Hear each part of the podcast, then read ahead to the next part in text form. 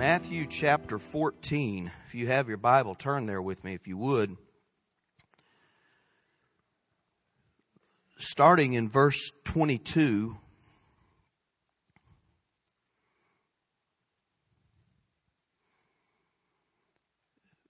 This is from the contemporary English version.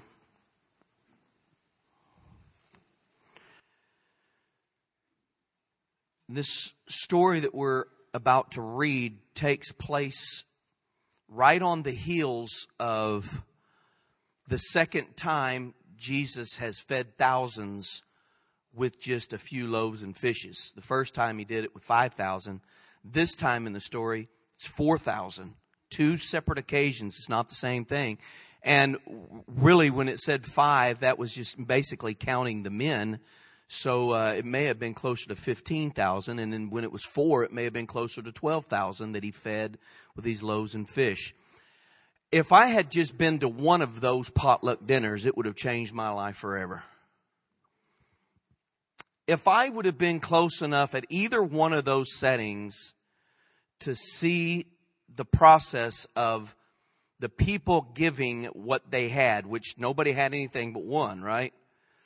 But the giving up of a few loaves and fish, and then to see that being put in the disciples' hands, and then to watch that go to Jesus, and then to see Jesus start breaking, blessing, and multiplying that until there were baskets left over. I, I think I would have remembered that for the rest of my life. Would you? I think I would have been telling people too. I'd have been like, you would not believe this. That's if I could have just been at one of them. But what if you'd have been both? What if you would have been to both of those? What if you'd have been a disciple? What if you would have been one of the people involved in the distribution of the miracle? The disciples are the ones who then they gave it to Jesus and they brought, watched him bless, break, multiply. Then they took it and they're, they're passing it out and they're coming back, getting more and passing out. They're doing this for a long time because how many of you know it takes a long time to feed 12 to 15,000 people? They are actively watching this. And this is not one time they've been through this process, but now this is the second time they've been through this process of watching Jesus meet a miraculous need. I think sometimes we have a tendency to believe that had we been in a place where someone else was at a specific time, we would have done different than they did. We like to imagine ourselves in this setting being the one that said at the second go around, well, yeah, I know, I know Jesus got this. I'd like to be the one that on the heels of these miracles, in the midst of any situation, would have said, I'm going to go back there in the back of the boat, lay down, take a nap. That's what Jesus is doing. I mean, I think I'm going to take a nap in the middle of the storm because I'm not worried about it. Wouldn't you like to be that person? but none of us are. And when we read these stories and we think to ourselves, man, how could those guys have forgotten so quickly? I mean, this is day two of the feeding of the thousands, and this is actually the end of the day of the feeding of the second time. I mean, it just happened, and these guys are already afraid and fearing again. I wouldn't have done that. Yes, you would have. And now you know the text, the context for the text. It says basically, after what I just said had taken place, the feeding of the 4,000, then Jesus sends the people away. And he made his disciples get into a boat and told them to start back across the lake. The Sea of Galilee is, it's called a sea or a lake, but it's big. It's a long way from one side to the other. In fact, you can see the land on the other side, but it's a long way over there. They tell us that because of the way that's positioned, that those sailors could have been right out in the middle of that water, sky blue, everything going great, and almost immediately that whole sea could just become tumultuous. It could become a major storm without much warning at all. that if a fisherman found himself out in the middle of those waters, he could be in great peril and danger because of how rapidly the weather could change. Well, these guys have been sent back across the lake, but he stayed until he had sent the crowds away. And then he went up on a mountain where he could be alone to pray. And later that evening, he's still there. Now, it said later that evening. That means they've been, what, on the boat for a while because he sent them away first and now later in the evening. So they've been on the boat. They don't have a 50 horse Mercury on the back of that thing. So they're having to, they're having to paddle this thing across and They've been paddling for quite some time at this point in the story. It's later in the evening. And by this time, the boat was a long way from the shore. What shore? I guess any shore. If you was in the middle, you'd be a long way from any shore. And it's going against the wind and it's being tossed around by waves that obviously weren't there when they started or they wouldn't have done it. Understand? And a little while before morning, what happened between it was late evening and morning? We just went from late evening to early morning and these, okay, now we're starting to get a picture. These guys have been out in the middle of this lake for a long time. The longer our storms go on, the harder they are for us to be able to see through, aren't they? It's now a little while before morning. And Jesus came walking on the water toward his disciples. When they saw him, they thought he was a ghost. And they were terrified and started screaming. And all at once Jesus said, Don't worry, it's me, and don't be afraid. And Peter said, Well, Lord, if it's really you, then tell me to come to you on the water. And Jesus said, Come on. And Peter got out of the boat and started walking on the water toward him. But when Peter saw how strong the wind was, he was afraid. And he started sinking.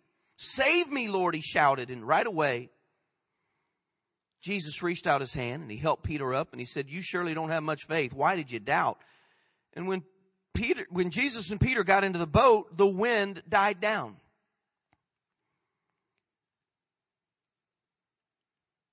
It's not that the disciples didn't know who Jesus was or what he was capable of.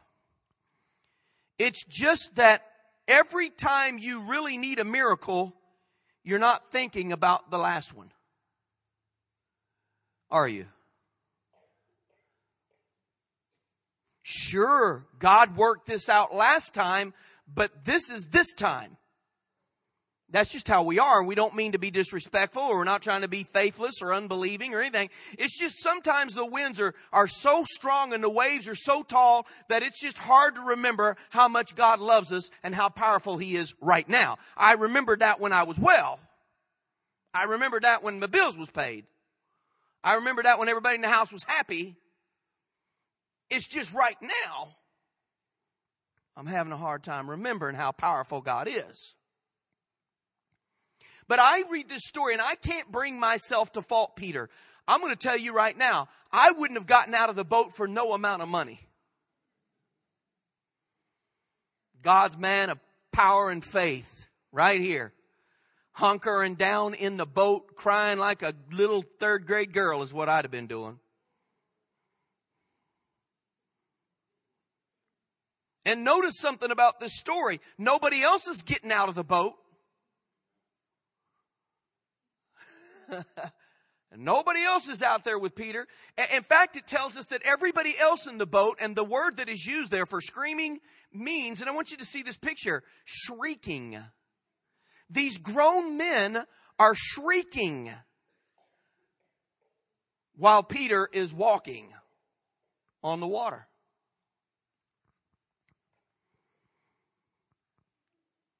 And I don't blame the guys that are shrieking because I've thought about this a little bit and it's a scary situation. Think about it. They're in a boat. It's not a big boat. They're in a boat in the middle of a huge lake.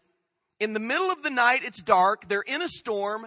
And now add to this, there is a ghost walking on the water headed for your boat.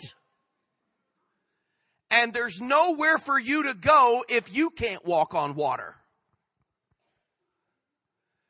Hence the shrieking.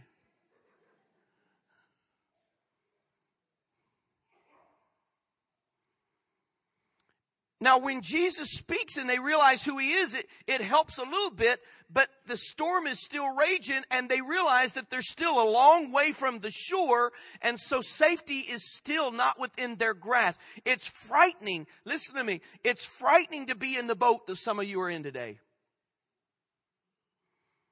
You know that Jesus is Lord. You know that He's with you. You know that somehow everything's going to work out because He's promised it to you. But right now, all you can do is hang on to the side of the boat with one hand and try to furiously bail water with the other. Am I talking to anybody? Pastor, I am bailing water, and if I wasn't so busy trying to fight this storm, I'd be shrieking right now. I might after church, and I was before. The sky is still dark. The storm is still raging. You're a long way from the safety of the shore. You have faith. You believe, but dot, dot, dot, dot, dot. I believe, but. I want you to notice something about the story. I want you to notice the prayer. Did you notice the prayer when we were reading? The prayer in the story is only three words long. It is, Save me, Lord. It's the shortest prayer in the Bible, but it's still the most powerful prayer in the world. And I, am going to tell you how that is the case. Because this prayer verbalizes the two most important things that a person can do or say in order to get God's attention. Are you curious? Save me, Lord, says two things. Number one, it says, I believe you, Lord. Number two, it says, I submit to you, Lord. Two most important ways to get God's attention. I believe you, Lord. I submit to you, Lord. Why is this the most powerful prayer in the world? Because this is the prayer of salvation.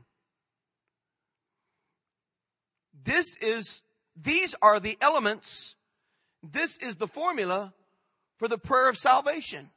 Romans 10 9. Because if you confess the Lord Jesus and believe in your heart that God raised him from the dead, you shall be saved. For with the heart one believes unto righteousness, and with the mouth one confesses unto salvation. What?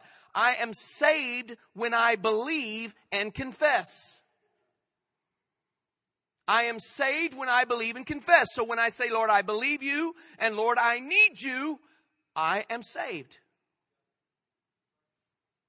Hmm. I believe you that the, the, the Lord save me is the prayer of belief and submission. There's no, there's not a more powerful prayer than this in the world.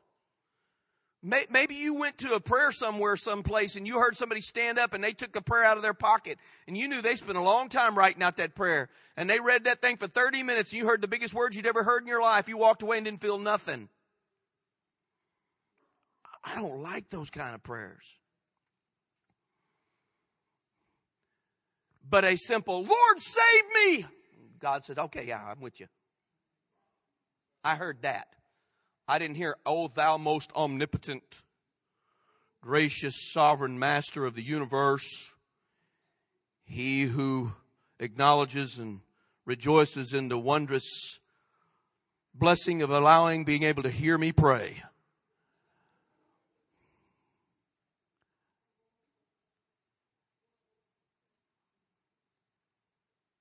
The most powerful prayer is the simple, heartfelt prayer. The one that the person really means. It comes straight out of desperation and isolation and loneliness and fear. Because at this point, the person is saying, I don't have any other options. The psychiatrist can't help me. The doctor can't help me. I can't help myself. I've been everywhere, done everything, paid everybody. I've tried everything I can think of, and there's nothing's fixing this. All I know is I'm about to sink.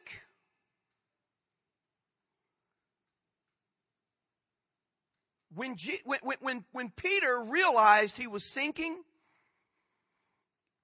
there's a, there, there is a translation of the word sinking that I'd never seen before.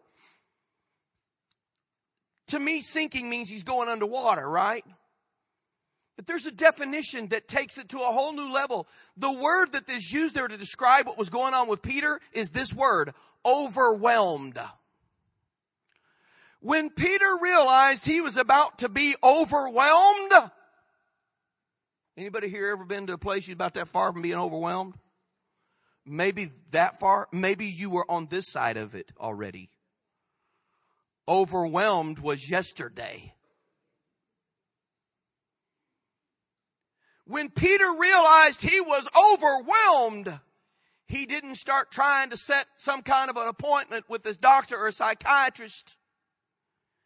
He didn't say it's time for me to get a hold of somebody for some counseling. He said, Lord, save me, because there wasn't time to do nothing else. I mean, he'd already seen the wind and waves, and the feet were already going down. The water was hitting knees and waist. There wasn't no time for a long, drawn out, pretty, embellished, handwritten prayer. You been there? Anybody ever prayed that prayer? Oh God, I'm in trouble right now. I mean, I can see where this car is headed. At 75 miles an hour in that corner in that concrete, this is not going to be good. I don't have time to make appointments. I am overwhelmed.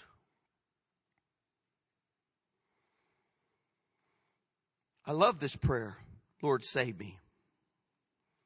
Everybody in heaven is going to be there because they prayed that prayer. Nobody in heaven's going to be there because they prayed a better prayer than you. You get to, you don't have to stand in line and say, "Oh man, I know he prayed a much better prayer than I prayed." Mine was so simple. I just came to him and said, "Lord, I'm a dirty sinner. I, I'm going on. I'm going to hell, man. I need help." And Jesus said, "Okay, cool. I got you." Hmm. God didn't save any of us because he was impressed with our prayer. Was impressed with our sincerity. And what's so awesome about this prayer is that we get to pray it for the first time to receive salvation, but then we can continue to pray it for the rest of our lives every time we need to. Every time we find ourselves in the boat struggling, we get to pray the prayer. When you're sick, it works. When you're broke, it works. When you're alone, it works. No matter the storm or the scare, Lord save me works every single time. And it worked for Peter. I want you to think about this for a minute, if you would. Go with me in my imagination and think about how awesome it would have been if just for a minute in his shoes you would have been able to rule out the winds and the waves as he did and walk on the water, even if it was only for a couple of steps. He didn't walk a marathon on the water. He just walked on the water for a couple of steps. Most people never do that. Most never, most never act out their faith on this level. But regardless of the danger, Peter walked with Jesus for a step or two on top of the waves that were so threatening. And here's a word that I want you to get.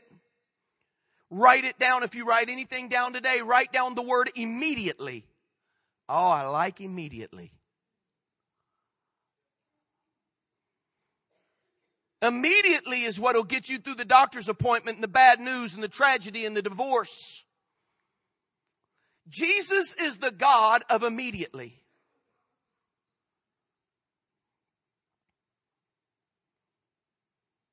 I'm going to tell you what that meant. So here we are with Peter. We're walking on the water. He notices the storm around him. He notices the wind is so strong. He notices that the waves are so high. The sky is so dark. And he remembers his fear. And immediately he starts to sink. And he starts to panic. There's no pride left. and he screams, Lord, save me, and immediately does three things. Immediately. Look at verse 31. The word right away in the contemporary English, I'm not sure which one you're looking at, but right away, that word is used different ways, translated different ways, but here's the meaning of the word.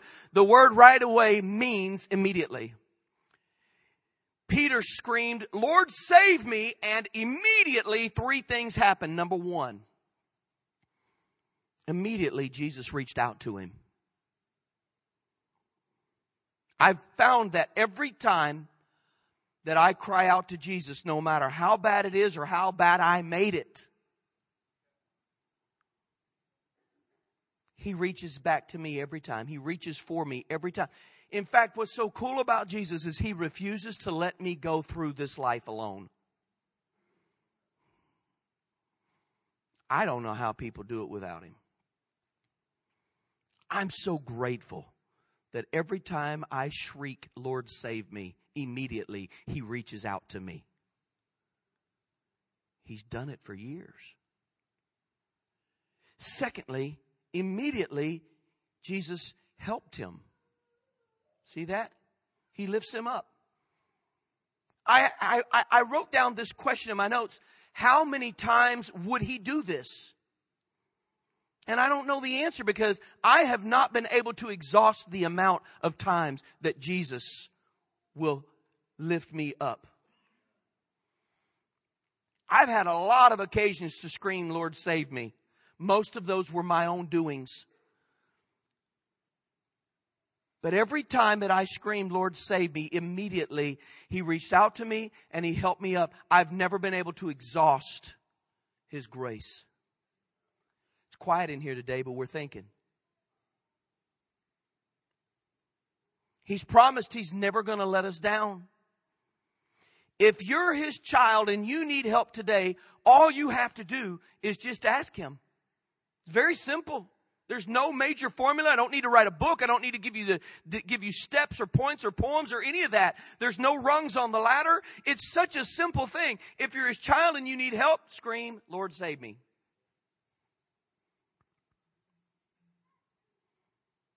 And number three, immediately Jesus reminded him, Oh, now listen for a minute. It's still early. I want you to notice something about this story that nobody talks about. Jesus did not chide Peter for having no faith. You see it? Are you still are you looking at it? Are you with me? Oh, because the message preaches better when we say, the reason he sunk is he didn't have any faith. No, no, no. He had faith or he wouldn't have got out of the boat. He had more faith than anybody else in the boat. Nobody else is getting out. He had faith. He had faith to be saved. So do I. He had faith to be healed. So do I. It was just in this particular instance, and maybe in some to come throughout the rest of his life, he'd find himself in various situations where he would still have to shriek, Lord, save me. But it wasn't because he didn't have any faith, he just didn't have enough.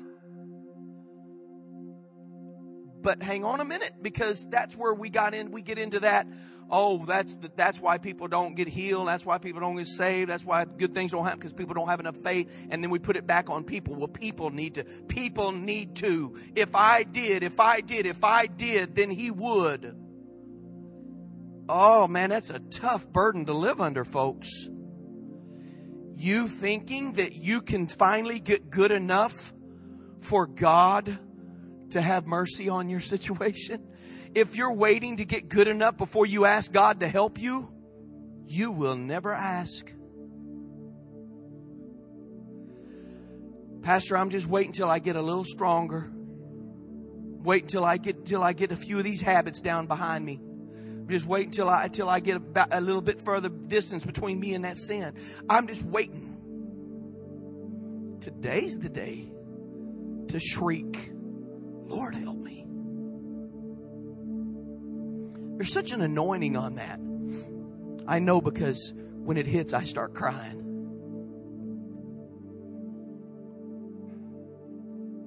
Jesus didn't tell Peter he didn't have any faith. He just said, You don't have enough, Pete. But I don't know if any of us do. I don't. I'm going to tell you, when I get in the middle of the storm, I'm not the rock of Gibraltar either that I am on the days that I feel really good.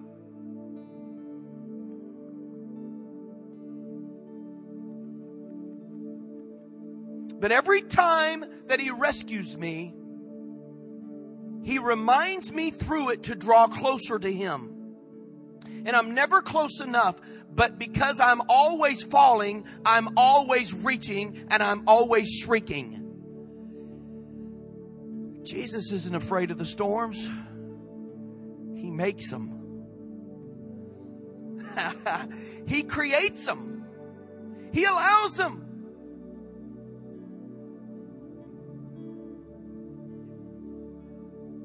I told Deb yesterday the depths of the songs and the poems and the poetry and the things that we enjoy reading the most, they are not birthed out of the lives of people that have never had any problems the things that touch your soul come from people that have been through really, really tough places. And they've dealt with tragedy and loneliness and isolation and, and all types of fearful situations that they've gone through in their life. And God has brought them through one time after another. They're not the rock of Gibraltar. They just have a little bit more faith than they used to. But when they get put in a bad spot, they're going to need to know again how much they got to rely on Jesus. Jesus walked on the storm because he could. He created it. Wasn't afraid of it. It sure did change Peter's life. That's what those storms do.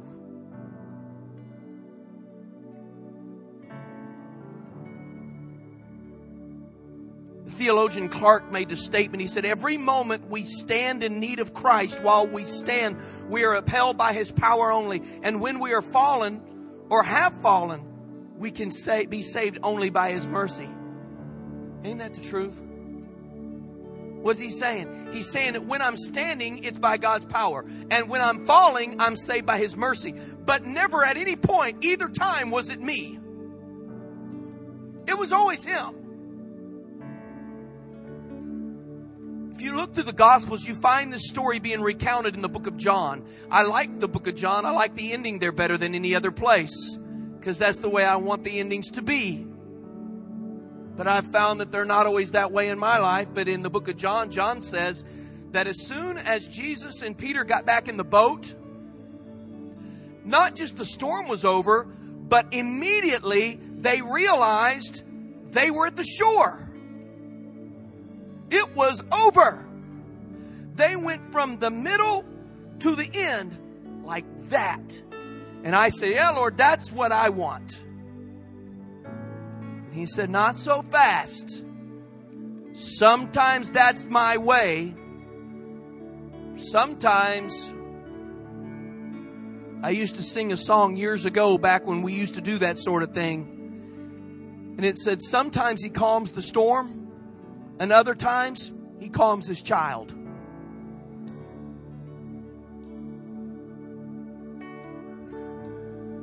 My life, I've noticed that immediately, as far as the enduration of it, it doesn't always happen. I'm saying that not always does immediately happen for it to be over. But the first three are always true. He reaches out. He gets a hold of me and he reminds me, hey D, you just need more faith, man. He's not chiding him. He's saying, you need to keep drawing close to me. Through this storm, you're going to get better. And then I'm going to send another one. And I'm going to send another one. I'm going to send another one. I'm going to send another one. You're going to keep getting better. You're going to keep getting stronger. You're going to keep getting better and better and better and better and better. Save me, Lord. Once I know He has a hold of me, then I can walk with Him regardless of the conditions that we're walking in. I, I, I know I'm just going to have to keep saying, Save me, Lord, until He takes me home. And I realize that that's okay. Because He doesn't get tired of hearing it. Listen to me, those of you that are afraid to cry out again because you do it so often. He doesn't get impatient with my cries for help. He's never amazed at my lack of faith, and it never causes him to want to give up on me. He likes my need for him. He enjoys the faith that causes me to cry out to him. That's why the shortest prayer in the Bible is still the most powerful. Some of us need to pray it today.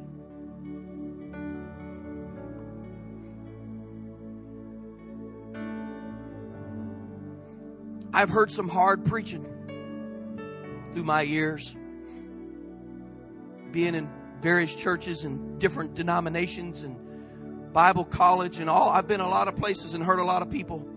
I've heard a lot of really good preachers preach what they felt was truth. They meant it from their heart. But I couldn't live up to what they were telling me I had to do.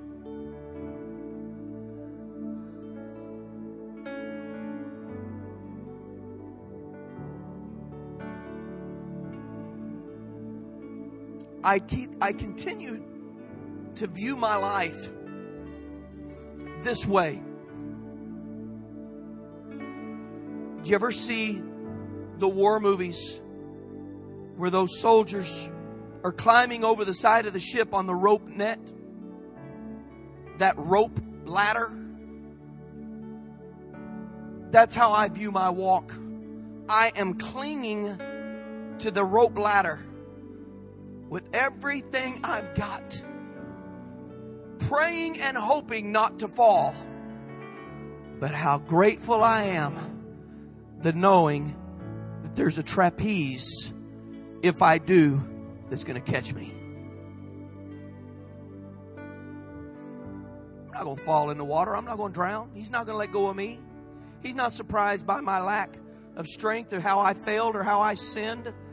I can't grow accustomed to my sin. I can't ever be okay with my sin. But I'm going to tell you something. The Lord, I believe the Lord is revealing to me, and it may get me kicked out of. I may lose my papers with the Assemblies of God preaching this theology. I don't think so. But I'm going to tell you something. I want every person in this room to do something right now. I want you to imagine the thing that you hate about yourself the most. What is it in your life that when you lay your head on your pillow, you repent for the most? And you tell God over and over you wish you'd quit. What is that? I don't want to know it. I want you to identify it. What is that thing that you struggle the most with? Because I'm telling you, I've lived my life with expectations,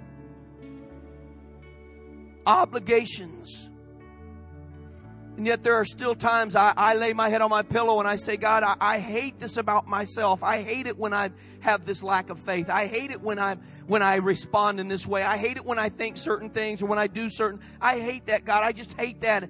I don't know if I'm ever going to get good enough, Lord. I just don't know if I'm ever going to be pleasing enough. What am I going to do, Lord, if I die in my sin?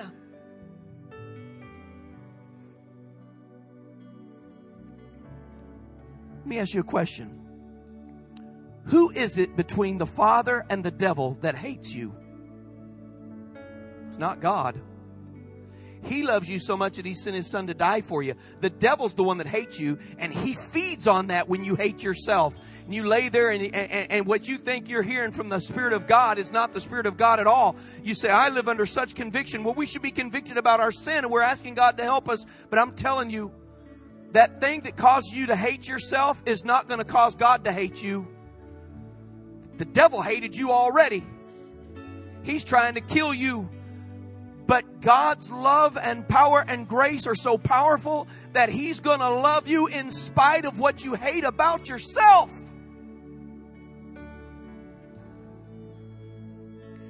And that's freedom. I can't get with the bondage of legalism and religion. I can't get with it. But I don't mind clinging to the net knowing the trapeze is under me. And I'm going to do my best to climb. But if I fall, I'm not going to hell. I'm falling into grace.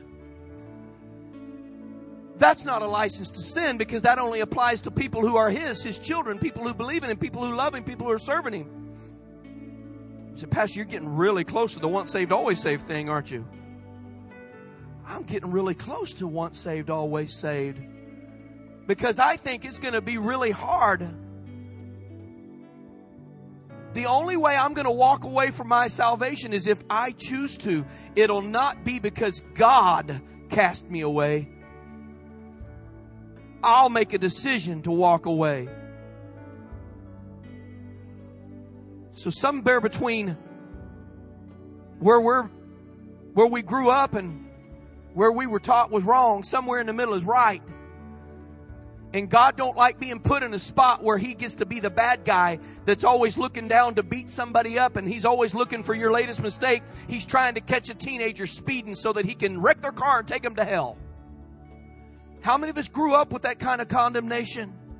If you die, if you if you die thinking of thinking a bad thought, you die thinking a bad thought, you're going to hell so thankful that I'm not going to be judged based on my latest action, but I'm going to be judged on the condition of my heart.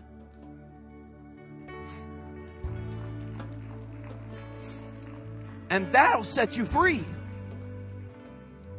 That's what makes that prayer so powerful. I know I got to quit, but somebody needs to hear this this morning. That's what makes this prayer so powerful. Lord, save me. The fact that I'm praying it means I don't want to go to hell, means I don't want to be lost, means I don't want to sin.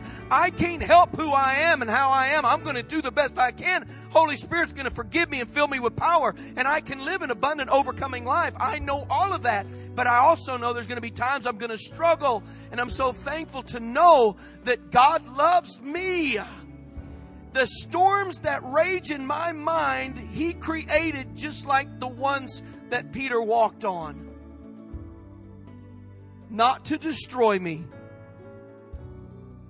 maybe not even to keep me from falling, but to keep me on my knees. Continually saying, Lord, I need you. Forgive me. Do change me. I do want to be more like Jesus. But thank you, Lord, that you love me. You love me even when I can't. And even if others say I'm not worth it. There's some terrible deeds in this room. There's some people in here who've done some really, really bad things. And you struggle with forgiving yourself. I'm telling you, if you pray, Lord, save me, He has. It's gone. It's done. It's over. And the Bible said, not the preachers, but the Bible said, He whom the Son sets free is free indeed. I choose that. I want you to stand to your feet. Some of you can't wait. Some of you can't wait. You just waiting me to be quiet so you can get out here. Pastor, I got to get to this altar. I got to do something with what's going on in my heart.